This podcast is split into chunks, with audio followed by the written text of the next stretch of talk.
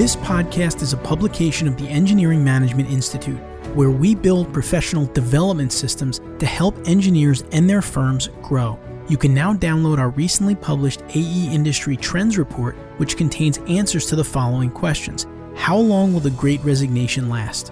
Are firms still allowing remote work, and how is it affecting their productivity? How are successful firms using data to create people centric cultures? You can find answers to these questions and more in our latest report, which you can download at engineeringmanagementinstitute.org.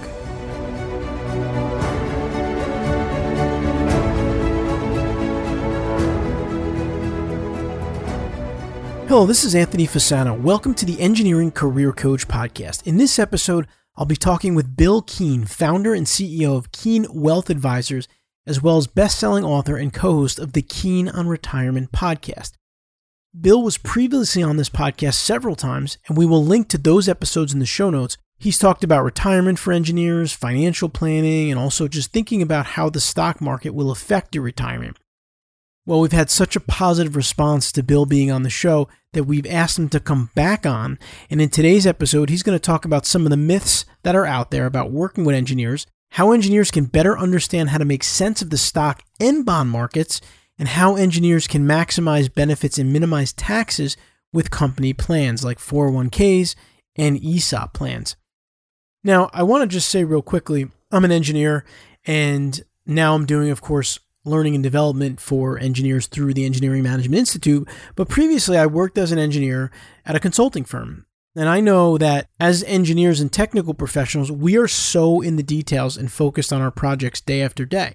And I've talked to engineers that'll just look up and all of a sudden 5, 10, 20 years go by and they haven't thought much about their retirement or their own personal financial future. And that's why we like to do episodes from time to time like this one on the Engineering Career Coach. We've had a couple on real estate investing.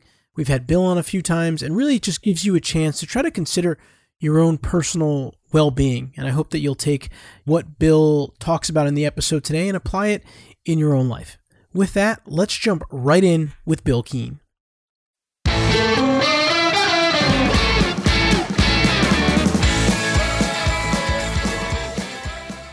All right, now I'd like to welcome our guest on for today, or welcome him back to the show, Bill Keen, founder and CEO of Keen Wealth Advisors. He's also the author of the book Keen on Retirement Engineering the Second Half of Your Life. Bill, welcome back to the podcast. Thank you, Anthony. It's uh, just a privilege to be uh, on again to your show. I believe this is uh, number four. Yeah, you've been on quite a few times, and we always appreciate it. And for those listeners that maybe haven't caught any of those episodes yet, maybe you can give them a just a quick intro for yourself.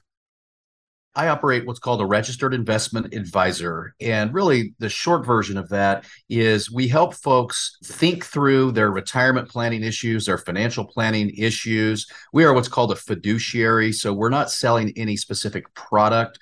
We're more consultative in nature, but we do help folks think through what's their objective with their resources, with their dollars, and what are they working toward in their lives and we look at things like tax and how things are titled, wills and trusts, but really building wealth, thinking that through as folks get started in, in their careers and working toward a time in their life where they can ultimately at some point retire and then making sure that they handle their wealth in a way that they don't lose it, that it lasts the rest of their life. So many folks, including myself, started with nothing and can't even believe that at some point in the future we could be independently wealthy or be able to retire and live on what we've accumulated. It's very possible.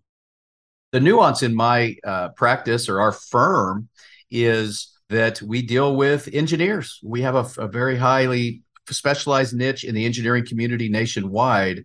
So we're grateful to have learned about how engineers think, what they expect, how they operate their lives, how they operate their projects in their career path, and how we can take some of those strengths and play that into how they are strong in their personal retirement plans as well. And also know some of the weaknesses that might exist as well and help them avoid some of the dangers and, and weaknesses that that they might be uh, suspect to as well. So I think uh, it's a really great place to be. I've got, um, including myself, we have 14 financial advisors here at the firm. Most are either CFPs or credentialed advisors are on the track to be that. We have CPA as well. And so we have a lot of fun with uh, advising engineers on at all stages of their journey. Just knowing Bill and from a couple of his last interviews that his path to the financial world was born out of kind of some family struggles early on when he was a kid in terms of finances, which I always think is is admirable because it talks about someone's passion behind what they do and why they do what they do. And so I know, Bill, that that's always been a big motivating factor for you. It has. I, you know, I remember when I was 10 or 11, you know, my father had a hard time keeping work. My parents were divorced. I lived with him. We lived in a small apartment. And I remember waiting for his unemployment check to come in, you know, each, uh, I think they came in monthly. And the stress and anxiety around resources and not having enough cash, we know that money doesn't buy happiness per se. Like we talk about that generally. But here's what I do know for sure. And now I've been in practice in this in the industry for over 30 years. I can tell you uh, that you cannot be your the best version of yourself to your family, your colleagues at work, to your clients, to your community if you're riddled with strife and anxiety. Like it's impossible around money because we live in a material world and we have to have some resources to exist to pay our bills. There was actually a study done, and I talked about it in my book. They've determined they put a number on how much will buy happiness. And depending on where you are in the country, it's somewhere between sixty and seventy-five thousand dollars a year of income actually buys happiness. And really, what they're telling us is that it, it helps us get our bases covered. And from there, money doesn't buy happiness. But to a point, it sure as heck helps. But for me, I'm about the regular man or woman that starts out with very little and empowering them to take personal responsibility to build the life intentionally uh, for themselves and their families to be able to become independently wealthy. And I say that independently wealthy, it sounds so hoity toity, but it's not. It means you have enough money at some point in the future that that money serves you. You can live off that for the rest of your life. And that's just how I've dedicated my life and professional career to. That's why we do the podcast. That's why I'm appearing on yours. That's why I have mine. We write the books. It gets me up in the morning. I'm just grateful to have that inspiration. You mentioned that you work a lot with engineers. Can you talk to us about some of the myths out there about working with engineers or the engineering mindset? In Kansas City, we have quite a few engineering firms. And so I'm headquartered in Overland Park, Kansas, which is the greater Kansas City area. And we have the Black and Veatch headquarters here. We have the Burns and McDonnell headquarters here. I uh, recently had the CEO of Henderson and the CMO, and the CFO, by the way, Henderson Engineers, who's headquartered here in Kansas City on, on my podcast, Keen on Retirement. There's other hubs here of engineering firms as well. So, really, an interesting engineering kind of a network here right in Kansas City.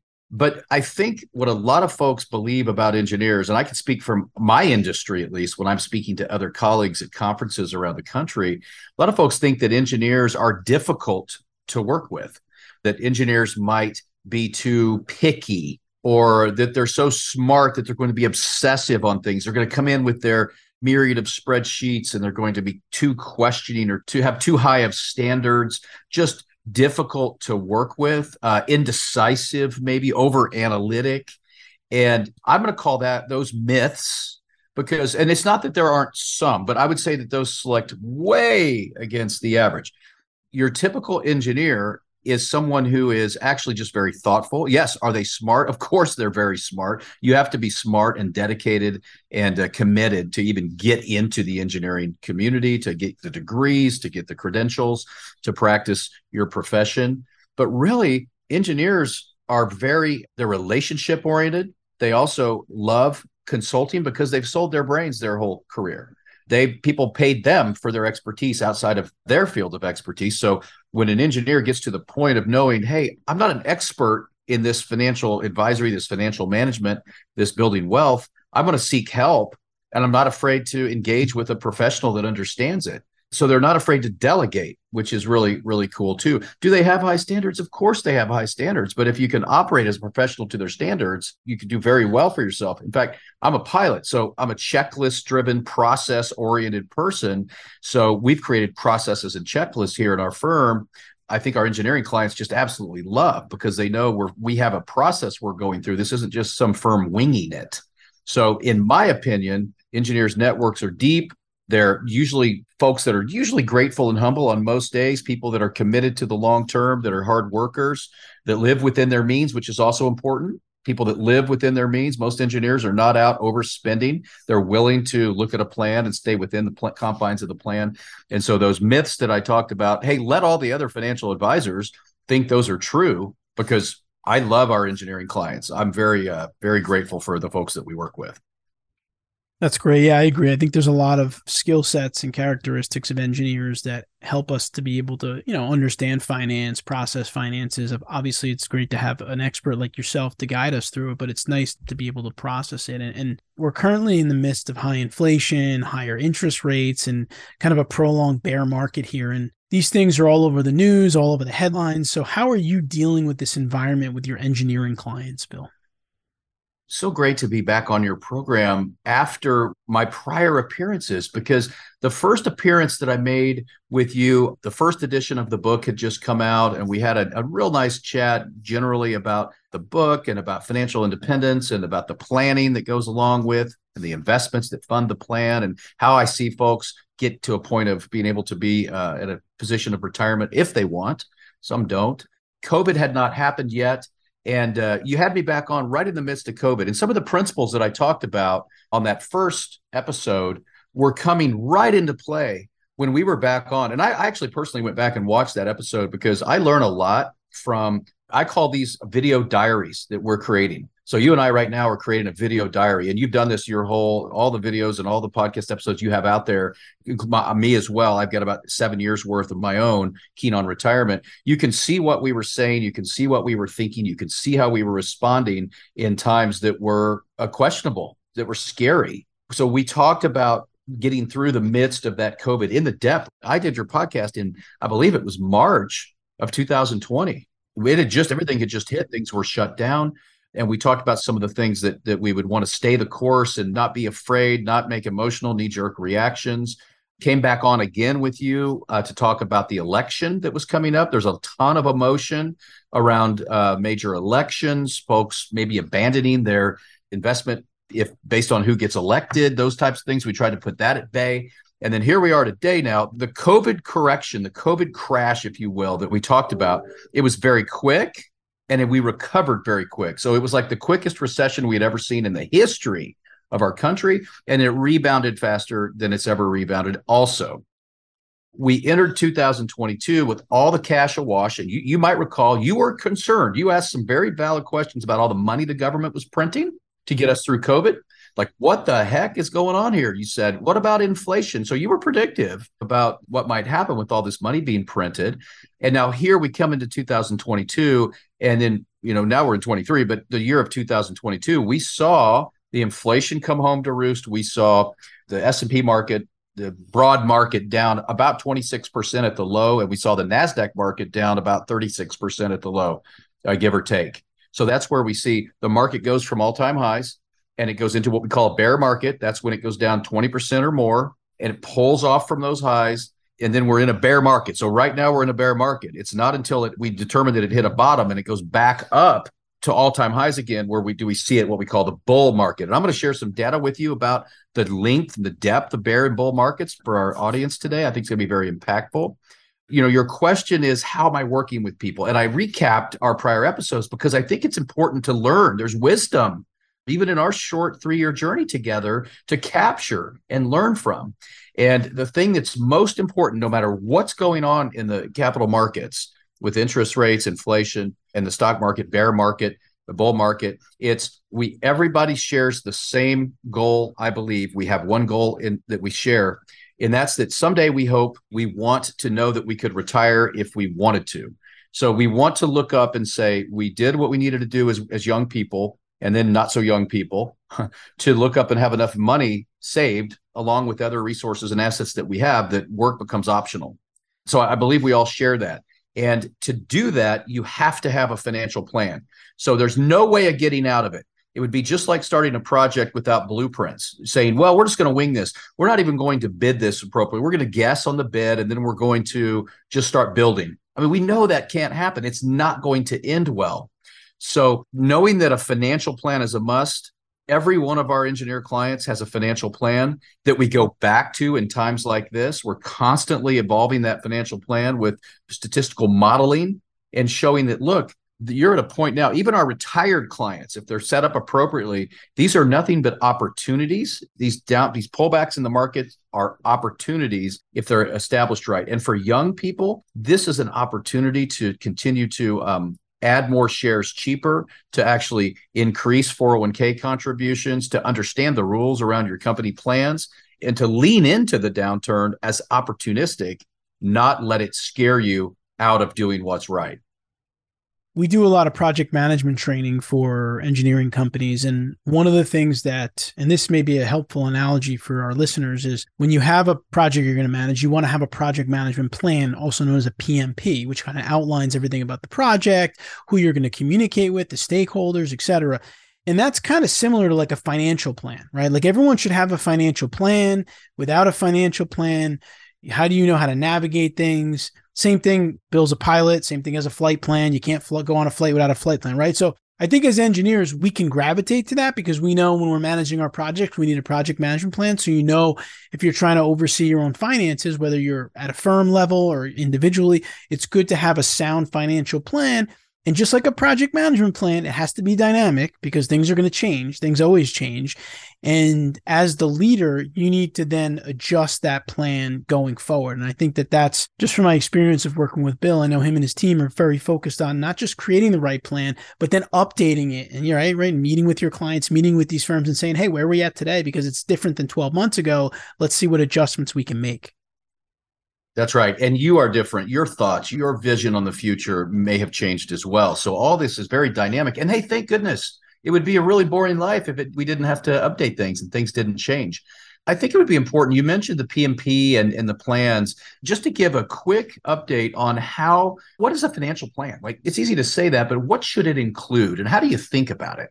So the first thing I will I want someone to do when they think about their own personal financial plan is first off, take it seriously because nobody else will. It's on you to be personally responsible for your plan. And it's easy to think, well, that's so far down the road, I'll do it later. But please, I ask you not to think about putting this off, but look at yourself like a project or even like a business and look at your balance sheets. The first place to start is looking at your balance sheet. What are your current assets? And you can do this on a spreadsheet.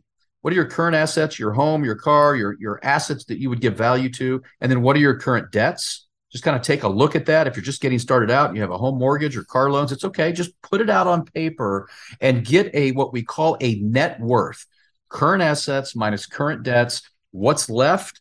Hopefully, there's something. And if not, we're going to work on that to get some of that debt paid down and build some wealth. But you have a starting point. You have what we call a net worth. And that's a measuring point. I like to say what gets measured gets done. And what doesn't get measured never gets done, in my opinion. It's by accident. And that doesn't happen very often.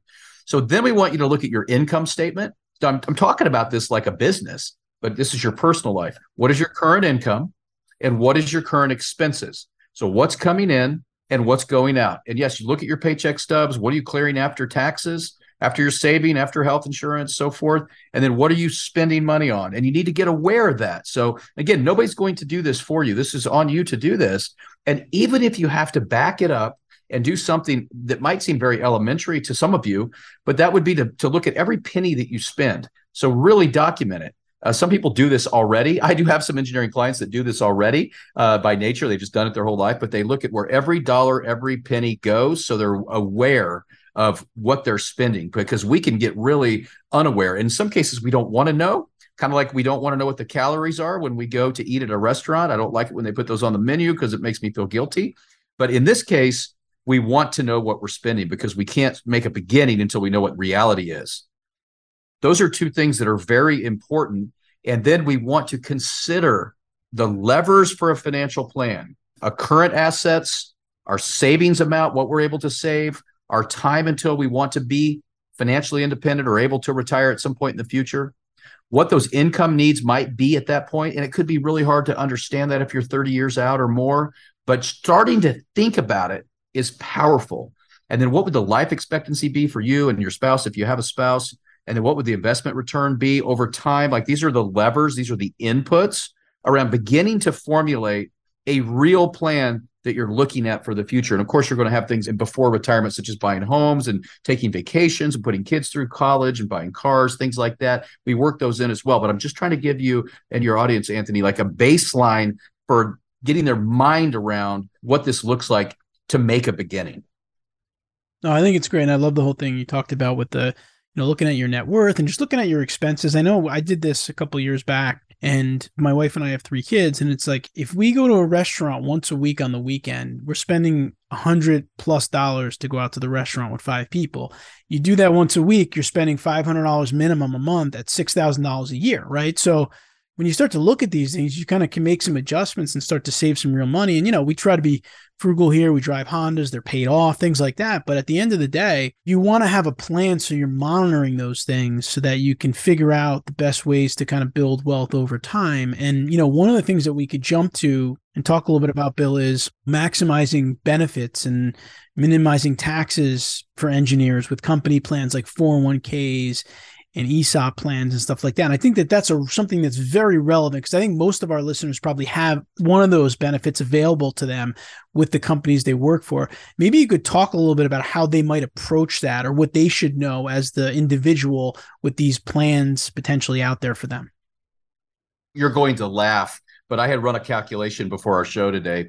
And you know that $500 a month that you just talked about spending on uh, eating out? Yeah. $500 per month at 9%, which is a little bit less than the long term average of the stock market. I know sometimes it feels like it doesn't make much or it goes down like this year, but the average has been 10% long term. $500 a month at 9% for 30 years is $915,000. You're on the way to that to being that uh, multimillionaire there just by that $500 a month. A thousand a month is 1.8 uh, million. So some very powerful numbers there. We just get started. So the benefits are so important to understand. And this is a place where one of the downfalls, I said at the start of the program, that there's we harness the opportunities and the strengths of our engineering clients. We really try to help them harness that for their financial planning. But there are also areas where I see them falling short. And one of those areas is they tend to be amazingly focused on their careers and, a, and a, their work ethic is unbelievable. There, a lot of them are working 78 hours a week. They don't go to 40 hours until later in their career when they go part time, which is kind of funny. I'm going to go part time, which equals 40 hours. I see that a lot in the big companies, at least. Um, hopefully, we're getting away from some of that. But I see them not focusing on their personal financial plans as much as they do their jobs, their work also their health too by the way. I see a lot of folks not wait till too late to focus on their health. So you know not this isn't a health program but i would consider and recommend folks look at their health not when they retire but now.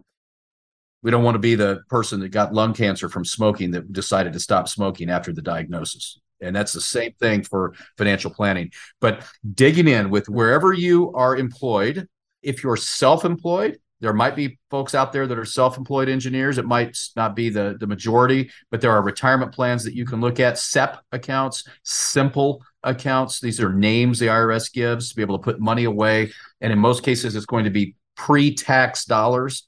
If you work for a big firm, you likely have what's called a 401k. That's just a tax code in the IRS, but it's become almost like a saying Coke or Xerox. A 401k means your retirement plan at work. And it allows you to put money aside before taxes come out of your income. There's some new rules this year. Uh, they've raised the amount you can put away up to 22,500 for anybody to put in that 401k pre-tax and then your company likely has a match that would go in on top of that. Now, some companies also allow you to put money in after taxes. And you can put in well north of 60,000 total. The 22.5 would be pre-tax, the additional would be after tax if your company allows it. Now, you might be saying, Bill, come on now. You're talking some big numbers here. We don't have that much to put away. I'm just giving you what's available. So some of these 401ks also have what are called Roth options. In fact, most do. The Roth option says you don't get a tax deduction up front, but the money grows tax free forever. And that can be a very powerful mechanism. Now, ideally, you would max your 401k and we would determine we would help folks determine based on their income and if they if they're married their spouse's income. Should they do the 401k pre-tax or should they do the roth or some combination? And then also ideally you would do roth iras or some sort of investment but roths are so powerful outside of the 401k as well. And, and those limits are 6500 this year. If you're over 50 you can put an extra 7500 also by the way into your 401ks so you could get up to the 30 grand pre-tax in a 401k. Those are called catch-up provisions. And on the Roths, you can put a, a thousand more in those as well. So those are called catch up provisions. These are things you, you have to know about and think about how am I going to do this? And for a, a company, uh, a lot of the engineering firms, architectural firms, construction firms, a lot of engineering firms have what are called ESOP plans, employee stock ownership plans. And I didn't know if you wanted me to talk about that a little bit today or not, Anthony. Bill, I think we're probably going to have you to do a whole episode on that, quite frankly, because I've listened to your episode on it. I know there's a lot of things we can cover, but if you're a subscriber to the podcast, be aware that we're going to have Bill on and do a whole episode on ESOPs. And we're actually going to go on LinkedIn and ask for some questions, Bill, from engineers and their firms on ESOPs. So we can kind of do it as a very relevant Q&A for you. And you can really speak to the needs and questions of our community on ESOPs specifically. I look forward to that. I've seen a lot of firms with ESOPs, a lot of wealth being created, a lot of lives really changed because of the power of an ESOP plan. So we'll hold that thought. If you have the opportunity to be invested in an ESOP, um, know that it's an amazing, amazing opportunity for you and your family to be an employee owner and to build wealth for you uh, later in life. And it's something that you don't have to put any of your own money into. So if you have an ESOP, that does not mean don't do what I just said around the 401k and Roths. Okay, I'll leave you with that for now. Continue to take responsibility for your own situation, save money, the ESOP, consider it just a bonus, and we'll go from there at the next episode. I want to go back to your book for a second, Keen on Retirement. The second edition came out. I've read the first edition. I just got the second edition. I want to learn about the updates from you here in a minute. But one of the things that I want to mention about the book is, is I think the world of retirement can be very confusing for a working engineer who's not going to retire for 20, 30, whatever years, right? So it's hard to understand how saving now, what we need to do now. And I, one thing that I really like about Bill's book is he just breaks things down very practically and very simple and takes you through the different avenues, maybe the different some of the financial tools that are out there and available to help you kind of think about building wealth over the long term. And so Bill, what I'd like you to do is just quickly give us an update on what was, I guess, new in the second edition a couple of things that I added. First, we went through, you said earlier, these things are they evolve that we have to continue to update our finan- personal financial plans. So true. Well i had to update my book as well because it was three years old and just shortly after uh, the book published in 2019 some tax laws changed that were meaningful enough that i felt i needed to go back and refresh the the book based on current tax law around iras and some of the things that we discuss the other thing that happened though is that we had just came through a global pandemic we hadn't seen for 100 years in our country. None of us would have ever obviously remembered what that was like from 100 years ago. We could have read about the, the one at the turn of the century before, but we lived through something that deserved to be documented and discussed and to learn from the wisdom of all nav- having navigated through that. We lived through the worst, the quickest recession we'd ever been through and deepest and the quickest recovery. And um, we also had a lot of things coming at us that I would call flash in the pan in the book. What I mean by avoiding the next flash in the pan, which is the name of the title of the chapter, what I mean is avoiding fad investments, avoid getting sucked into get rich quick schemes.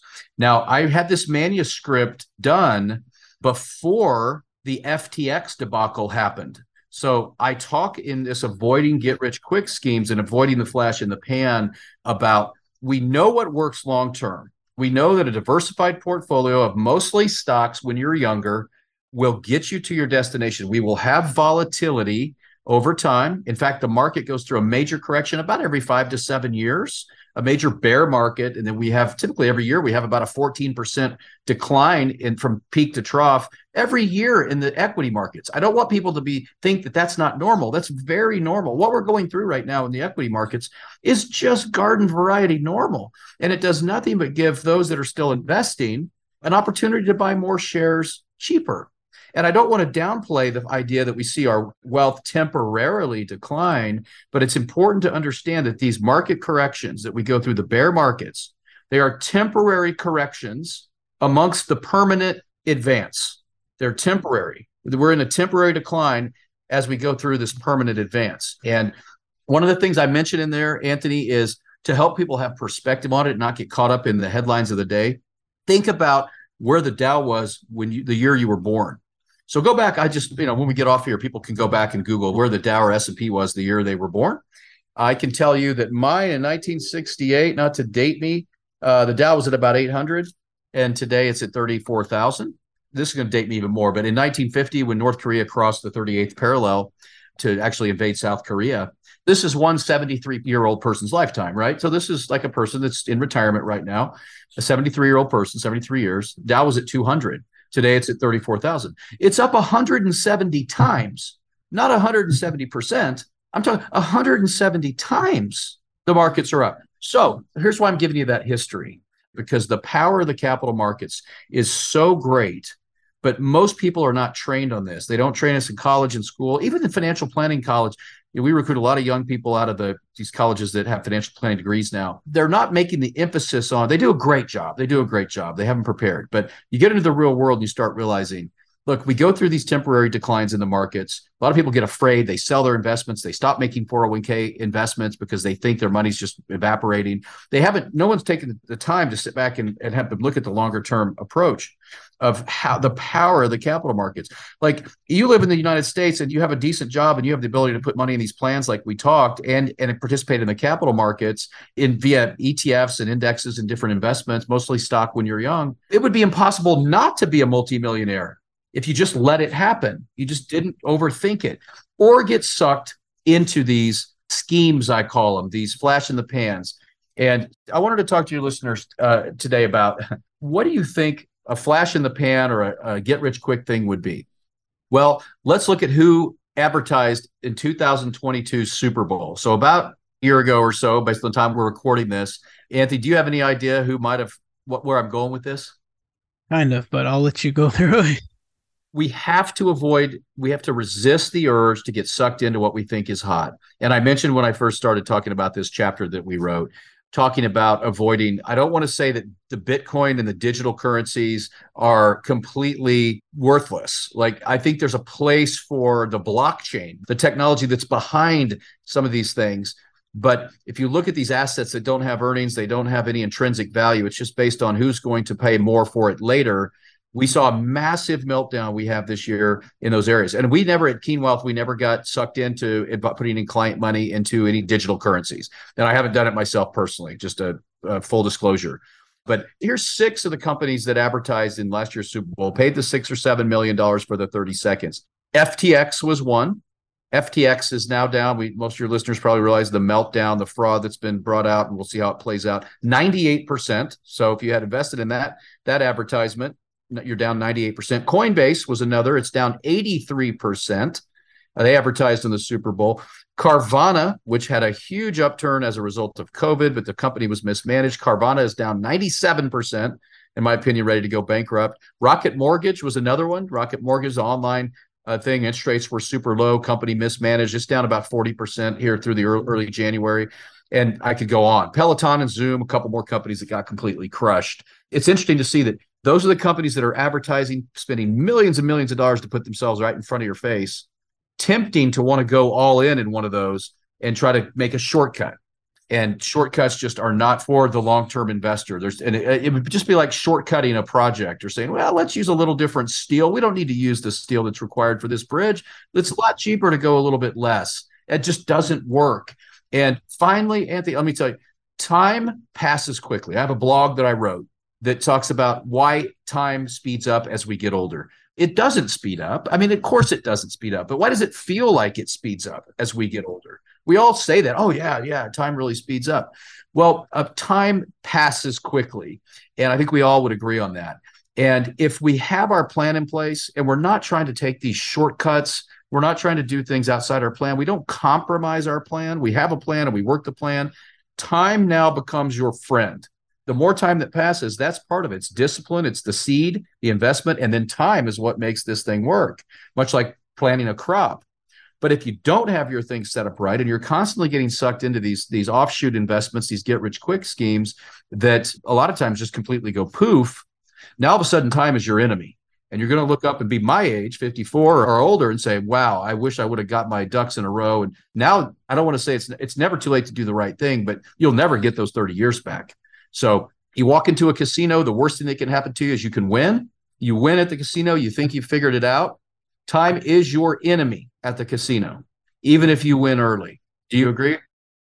I agree with it. And I think that what you're saying is, and I think engineers would like to hear this, is to build wealth, you need to have you know be consistent over time you can't jump on you can't follow every shiny target that pops up right i mean you know i know there's a lot more that goes into that than that but the point being is that there's a lot of stuff out there that we see. And like you know it looks good to us. It looks good. It looks like hey that's like the sexy pick today. Let's go with this. Let's go with that. And I think the whole idea is is you need to have that financial plan, like Bill said earlier, which is going to help you stay focused on your goals and seek professional advice. I mean, listen, you wouldn't want someone to go do engineering on your house or a bridge without talking to an engineer, obviously. So why would we try to make important future financial decisions without talking to a financial expert, right? And I think that that's a big thing. And I think what I'd like to do here, Bill, to try to wrap us up for today is I know you have like five to seven quick hit actionable items that engineers can focus on financially. Can you kind of run through those as we wrap up? I said earlier, treat your financial plan as serious as your work project. Put together an inspiring vision of your future that you are able to reverse engineer. Anthony mentioned going to a financial advisor. Unfortunately, there's lots of different variations of quality in financial advisor around the country, but if you do this yourself or find somebody, typically a fiduciary, to help you do this, that's going to be the first step. The second step would be understanding your options wherever you're working and maximizing your retirement contribution. So I want you to live today. I want you to enjoy life today. If you strap yourself too much because you're saving too much, it's going to happen. It's going to be like coming off of a tough diet. You're going to say heck with it at some point and just throw in the towel and you might abandon the process. So I want you to find a middle ground on making sure you're maximizing it to a point and still enjoying life as we move through these levels. Six months of emergency reserve is going to be something I recommend for everybody, not only individuals, but companies. COVID unmasked a lot of individuals and companies, unfortunately, that didn't even have six months of emergency reserve. Look at what it takes to pay your bills monthly and have at least six months sitting at the bank. And with that in mind, call the bank and make sure today that you request they actually pay you an interest rate on your demand deposits there at the bank. Rates have risen since I've last been on the show, and we have short term rates well over 3% now. So banks should be paying you on your bank balances. So, in piece of advice I have for you today, most banks are not going to call you, in fact, none that I know of, and tell you, hey, rates have risen. We see we're only paying you 0.1% on your balances. We should be paying you three. They will not do that. It almost seems fraudulent to me that they should have to do that, but they do not. It requires you to reach out to them and say, hey, what's going on? Rates have risen. Pay me more on my bank balances. I would also say make sure your assets are titled correctly. And we can talk a little more about this maybe on a future episode. But if you're married, make sure you've got the beneficiaries set up correctly. If you have kids, the same thing. If you have a will or a trust, at least go in and make sure your assets are titled right and you have beneficiaries updated on your accounts if something were to happen to you. And finally, as wonderful as it is to auto invest in 401ks, that means money comes out before you see it. It's a very powerful, simple tool. It almost seems too simple, but for people of all wealth levels, having things come out automatically before you see the money is one of the most powerful tools ever. And so, not only for your 401k, but also maybe for your Roth IRA or outside investments, setting up something automatically and then living on what's left each month is going to be an amazing tool for folks. Steer clear of fad investments. Stay in your lane and don't get sucked into things that aren't that compromise your long-term plan. If you want to do something like that, maybe allocate four or five percent, three percent of your total assets to have some play money, to learn, to try some things, but do not compromise your long-term plan for something I call them shiny objects, and they will appear nonstop in your life. Man, awesome advice there. We're going to take all of those points and put them into the show notes here on the Engineering Career Coach podcast. So you can visit the episode show notes, go through them all. Once again, I want to thank Bill Keen. Again, Bill's the author of Keen on Retirement. I'm thrilled to have him on as kind of our financial expert here. And also, you can visit his website at keenwealthadvisors.com. There you can find his book. There you can find his blog. There you can find his podcast.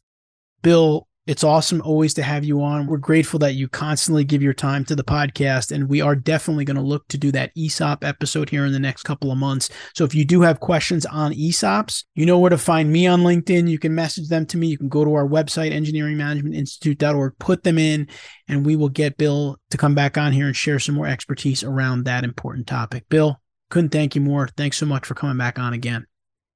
Anthony, you're very welcome. I did want to make an offer to your uh, viewers I did this before, and you thought I was kind of crazy to do it, but I did it. I do have uh, the Keen on Retirement Engineering Second Half Life, second edition. I'm willing to send those out to your audience at no cost. So um, I've done this in the past, and we had a ton of people that sent me notes. But it's just part of kind of my mission. I love what I do, and so I've got a these were stocked. And if anybody would like a copy, a hardback copy, I'll personalize it for you. Send me an email at bkeen at keenwealthadvisors.com. And for Anthony's audience, just make sure you put uh, Anthony Fasano podcast. Uh, you saw it there. My team will send one out to you at my expense. I just want to make that offer to you. No, that's very generous, Bill. We appreciate that. I'm sure the listeners do, and hopefully we'll take advantage of it. And we look forward to having you back on the podcast once again very soon. Thanks, Anthony. We'll talk soon.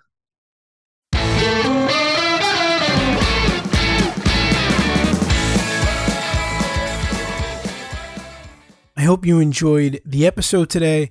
Again, we switched up a little bit, went into more financial topic, personal finance. We'd love to hear your feedback, comments, and or questions.